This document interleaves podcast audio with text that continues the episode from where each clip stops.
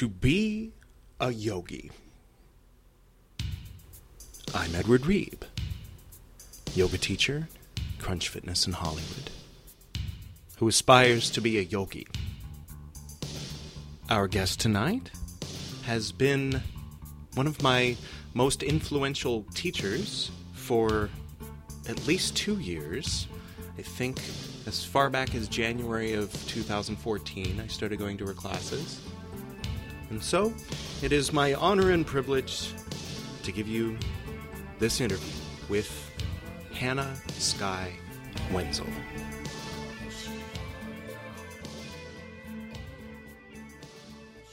Welcome to the To Be a Yogi podcast. Thank you. This is my teacher, Hannah. So, how did you get started? Um, well, with yoga in general, I started um, started taking yoga classes um, as a college student, and I was an acting major in upstate New York, um, and it wasn't a consistent practice.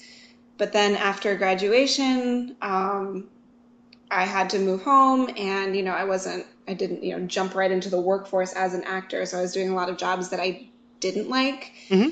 Um, and I realized I had to do something for myself. So I got a yoga membership again. I started going every day and then got to a point where I realized that that hour or 75 minutes or 90 minutes was the best part of my day every day. Yeah. So I inquired about a teacher training that they were um, promoting.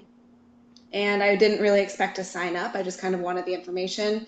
And the teacher was really encouraging. I got signed up sort of right as I was moving to Los Angeles. So that was the first thing I did in Los Angeles. And then from there, getting started as a teacher was a little bit slow going, but I think it's that way for everybody because you know you teach a little bit, you get some experience, you gradually get bit bigger um, Right. classes, and then you can get some more classes, and so on and so forth. So, so that was slow going, but then eventually, when Namaste opened up, that became my yoga home, and when they opened, I was one of the original teachers that was there first day Nice. and and then I really grew with Namaste. I think um, I think I owe a lot of my development as a teacher to that studio. Yeah. Oh well, certainly so do I. I um I remember hearing you teaching in the morning in the next room when I was going through my teacher training in the back room. Yeah, Bethany. Yeah, Nice. So we're uh, just so people know we're talking about Namaste Highland Park in Highland Park, California, um, which is a district of Los Angeles, right next to Eagle Rock, which is might be a little bit more familiar sounding to some people, though Highland Park is starting to become more well known these past few years. yeah. It's um, getting it's blowing up. It's popular. Yeah. So were you trained at Yoga Works? No, actually, I I did my teacher training, my 200 hour teacher training with Core Power Yoga. Oh, Core Power. Oh, okay. I had I had gotten some wrong information at some point. Yeah, I mean they're they're both. Um, I mean they're both chain studios. They have a lot of different locations. Right. And that's kind of how. So I was living in Colorado after I graduated, and they were talking about teacher training there. Mhm. And I knew that I was moving to Los Angeles, and I said, "Well, I'm not going to be here. I'm going to be moving to Los Angeles." So that's kind of how I. I That jumped makes sense. training at Core Powers. I was able to sign up at that studio and had some familiarity with it. Yeah. Um, And then just kind of slide over to a different location of the same. Yeah, studio. and and I had some really great teachers there, but I really like teaching um, at smaller studios. Yeah. Um, that's to me, it's a nicer community because you actually get to know people's names a little bit better, and so I like I like being at a smaller studio. But that's where I did my teacher training originally was at Core Power. So I I noticed that there's the the core work that is considered optional. And now i- is that um do some people do people ever opt out of that? I mean, I've heard rumors that some people think, "Oh, well this isn't yoga," but I've never actually seen a class where anybody opts out of the core work. Well, I like to give that option because sometimes there are reasons to skip it. Sometimes people have Right, that makes sense. health things going on. Yeah. and and I want people to know that it's you know some people think it's not yoga. Um, that's they're welcome to that opinion. The yeah. whole point of it isn't that it's like a fitness class and we Yeah, all- they they're all it's not variations of familiar poses. So yeah, Yeah. and- and yeah. the, the point of it is that if your core is really engaged I mean, overall health is better. Yeah. If you have a strong core, you're going to naturally have better posture. And if your posture is naturally better, then the alignment is much easier to find in the poses and the transitions become more fluid and they become stronger. Yeah. So that's the point of it. So I want people to know that. And if they feel like, you know, on the day, maybe they're tired or maybe they're, you know, working with an injury or they're Yeah, pregnant, there's a reason to skip it, then they should definitely skip it yeah. and they if they want to use that time to meditate because that seems more yogic to them they can do that i don't want people to feel like it's a boot camp so that's why i say it's optional but That most of the sense. time people want to work their core and they want Yeah. Yeah, totally. they do That's interesting. Yeah, I, I um I remember they were talking about it being associated with the third chakra, um, Manipura, and kind of kind of the ego. And do you happen to know the name? The, I know there's Mula Bandha and there's the two other bandhas, but I can never remember their names. um there's lots of bandhas the one you're probably talking about is uddiyana bandha the one Right.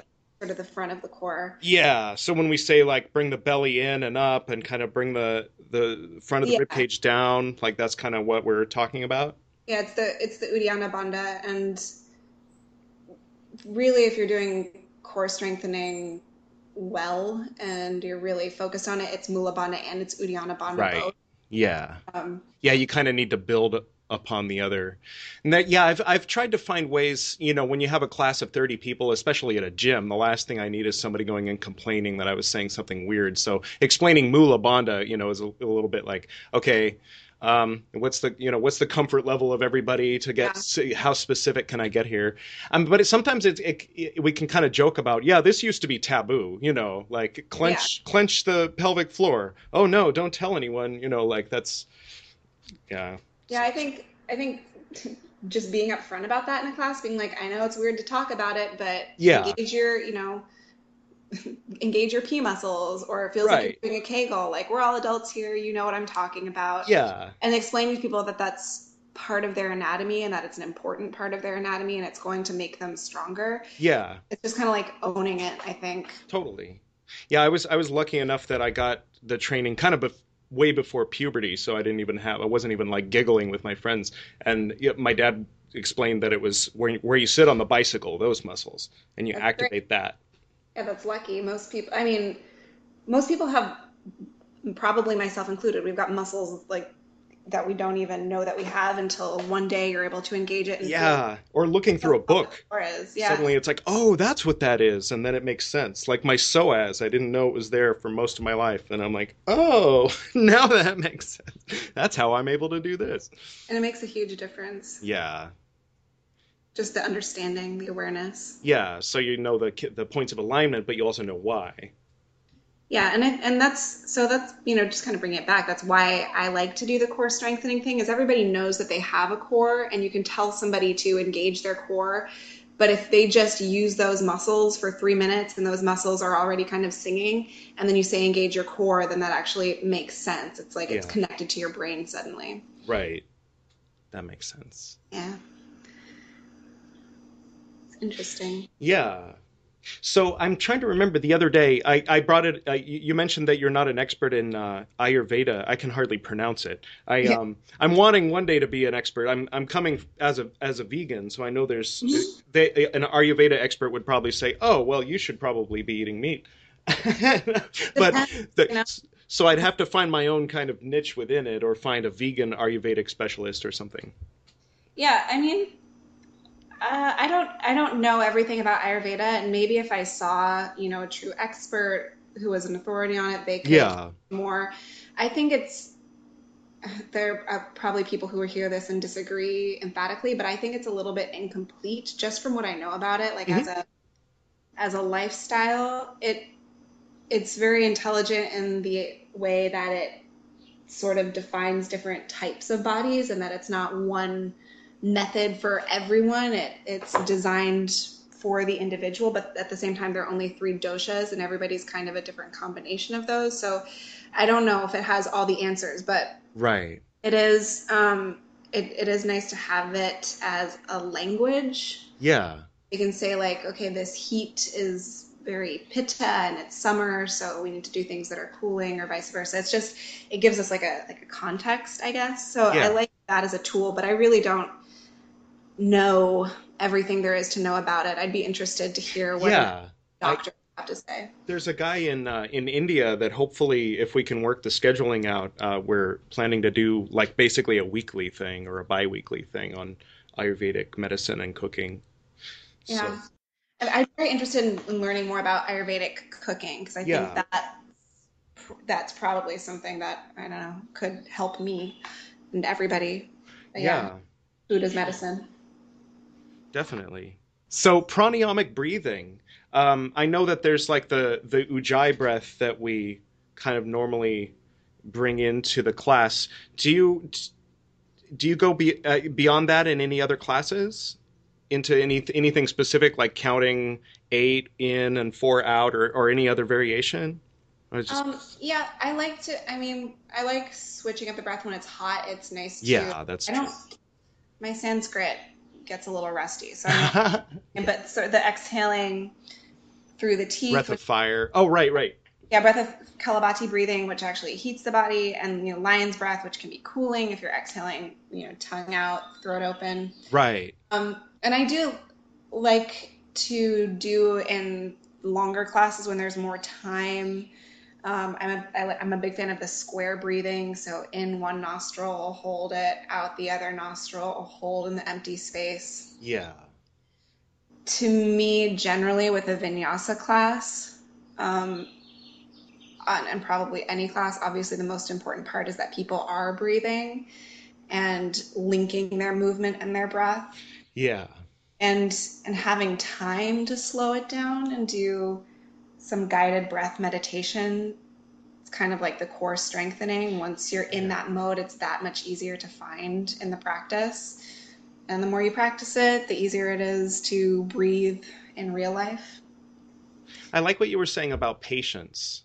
That it, and, and all, it combined with the uh, the the being with the transition rather than just needing to get to the next pose. Yeah, I think that's to me why I really enjoy vinyasa yoga. I like the flow. That's my favorite kind of yoga to practice, and so yeah. that's what I'm teaching.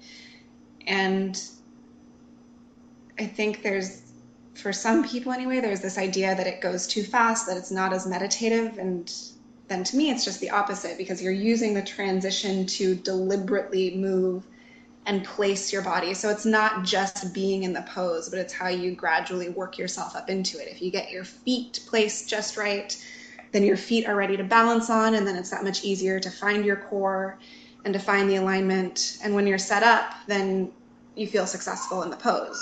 Yeah. Yeah, and once you know the pose, maybe the first or second or third, you know, when people are still learning the poses and they're kind of using that part of the brain and building new synaptic patterns, it might not feel meditative. But after knowing the poses, and especially once we do go through the same flow for the fourth time, and it's kind of like, okay, I know what's coming next, then combined with kind of the way you speak that, you know, is I, I, don't I don't want to use the word commanding, but it is. I mean, but you're supposed to. You know, the, you, you, you are you know taking the role of neocortex for the everyone in the room when oh. when when you know their their their body immediately responds to what you're saying. Uh, but at the same time, in a meditative way that's soft. I, I some teachers I you know I'll I'll say you know the class was great except that the voice was jarring. You know, but mm-hmm. I think that's one of the things I really like about your classes is that you stay kind of with that like people naturally gravitate into into that vibration because you're maintaining it. And that's one thing i really appreciate about your classes. I try and i know that there's work to be done always on this kind of thing. Yeah. But it's so easy to slip into like a teacher voice. Yeah. Um, and either it's like a boot camp and you're i don't know you sound like a personal trainer or you go the opposite way where it just becomes so whimsical and precious that it at least for me as a student, when I'm in a class like that, I get annoyed because I just don't believe it.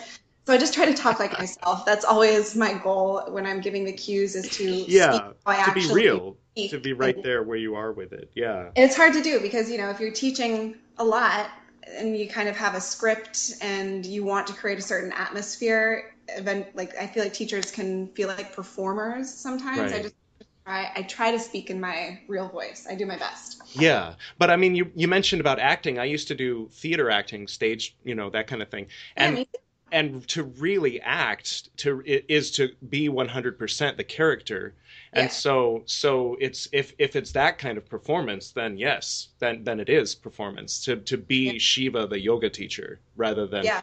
you know I guess that's true. be- that's always the goal of a of a true, really good actor is to be real, to be authentic. yeah That's always the goal. It's hard. yeah it's hard when you're in front of people. it can be but yeah you get used to it Yeah.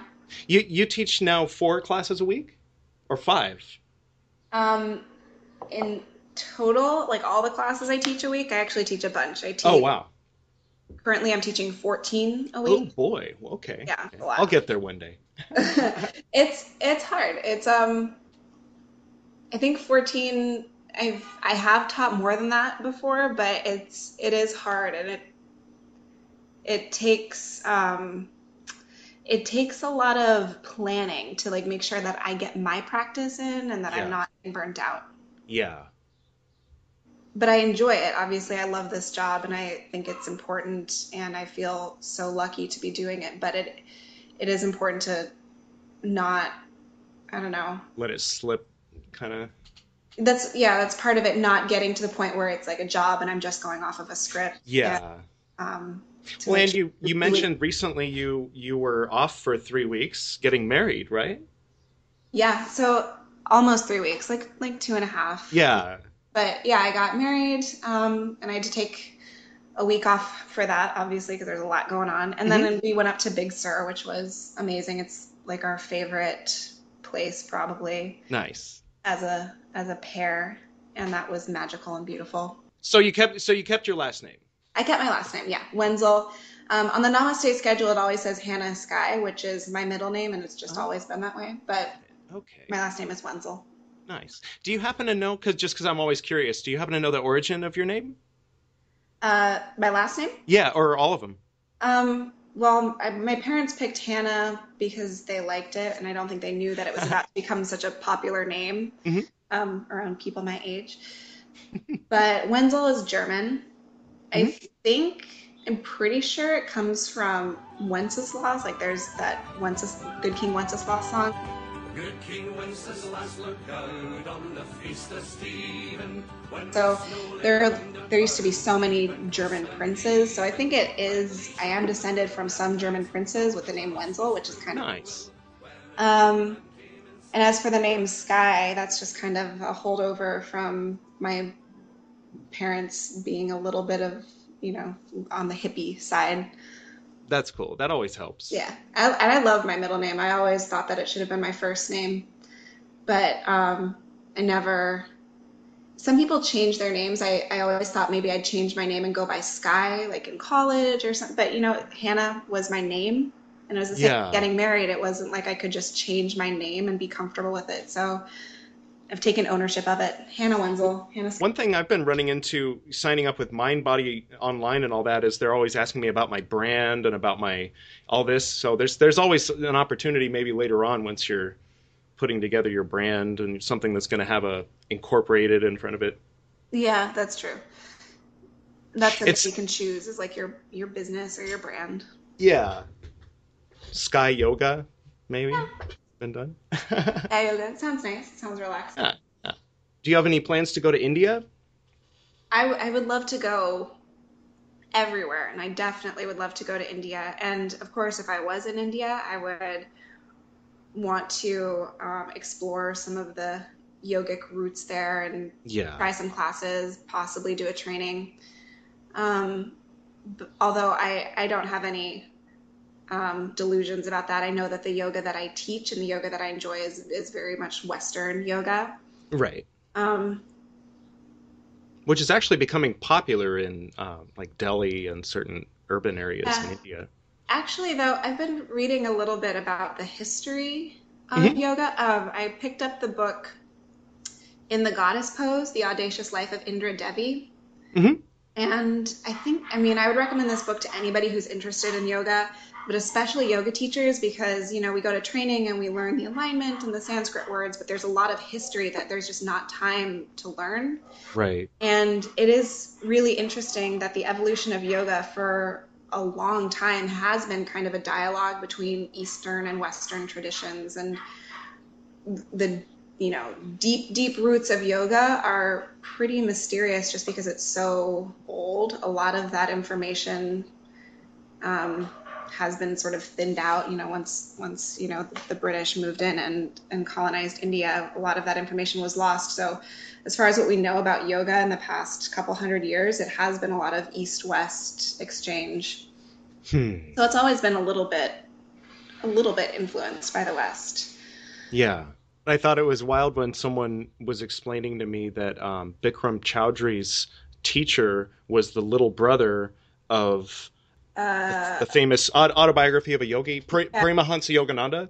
Yeah, that's yeah. So Paramahansa Yogananda's brother uh stayed behind in India, and then his like disciple ended up being Bikram Choudhury or something like that. I forget. Someone was explaining to me. I just had no idea that everything was so closely related. It, well, it is because so one of the things they talk about in this book, the uh, um, not autobiography of a yogi, the audacious life of Indra Devi, is that Mhm. Uh, hatha yoga, the physical practice of yoga, was kind of like the basest form of yoga in India, Right. and then at some point physical culture became a thing in the world and it was like the first time when people actually had to exercise so they were you know doing Yeah. calisthenics and um, cardio exercises and that idea kind of made its way over to india so they wanted to find an indian form of physical culture and they picked up hatha yoga again Yeah. and it was just a few a few guys really sort of developing it and experimenting and they took military exercises and they took um, like circus performer exercises and sort of wove it together. And uh, what's his name? Krishnamacharya was this guy who is responsible for most of the yoga that we have in the west and then he had four main students. One of them was Indra Devi. She was the only woman, and she was actually a Russian woman who changed her name.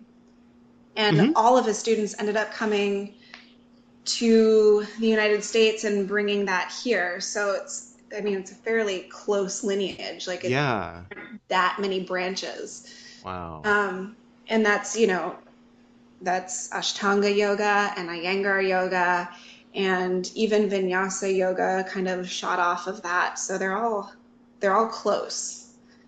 There's one teacher who developed all these different styles. So it's weird when people get possessive of yoga and yeah, this one style over yoga. another. There's I teach broga. Broga, yeah.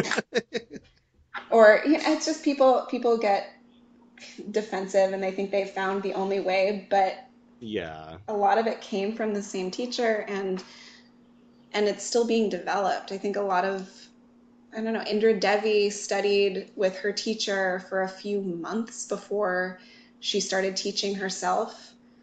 Hmm. So, and then everybody learned from her that then became a teacher. And obviously, there are people who know more about anatomy or less about anatomy, and they're developing it and they're changing it too. So it's going to keep evolving. There's just no Yeah. on that. But originally, it was basically to prepare the body to be a good vessel for meditation, right? Yeah. And I think that's still the point. And I think we live in a world now, especially in the Western world, world the the physical side of it is kind of the door in. Yeah. um, people find, are able to find a moving meditation where they're focused on their body and their breath and their alignment and they're in the moment and they're not so worried about whatever they were stressing about before they came into the studio Yeah. and they get to that place where then maybe meditation is possible or the act of moving of taking a break from the day gives them a little more perspective or who knows Yeah. but it's the moving meditation And it's like a, a form of exercise where nobody's yelling at you or telling you to get the lead out or something. yeah that, like some other forms of exercise. and that's part of it and i that's i've been saying that this week too that there's no such thing as a finished practice or a perfect practice it's not like other styles of exercise where you're trying to get the best time or lift the most weights there are peaks and valleys in the practice and the point is just to practice Yeah. Yeah. I, I find for me the uh, you know, ahimsa is kind of one of the main, you know, aside from living longer and not being so out of shape, um, being you know I have a natural I, I both my parents had short fuses and kind of I naturally do so it takes a lot of effort for me to remain in the moment and remain with the breath and kind of watch out for my mood. You know what I mean? It's just so uh-huh. I don't find my and driving is always a problem when you know, I'm getting cut off or when there's traffic. So so yoga really helps with that sort of thing. So that that can be a gauge rather than have I lifted the most weights is did I scream at a stranger on the freeway today? Yeah, I I agree with that too. And that's my my mom always says that yoga softened me because I was a very severe child. um, very serious and judgmental, snappy. And that's still in me for sure. I saw an, uh, uh, that first uh, profile picture was very gothic with the pentagram. Oh, on Facebook, yeah. That was actually, I mean, it was a theme party, Nice. but yeah, so it was the theme was was a goth party.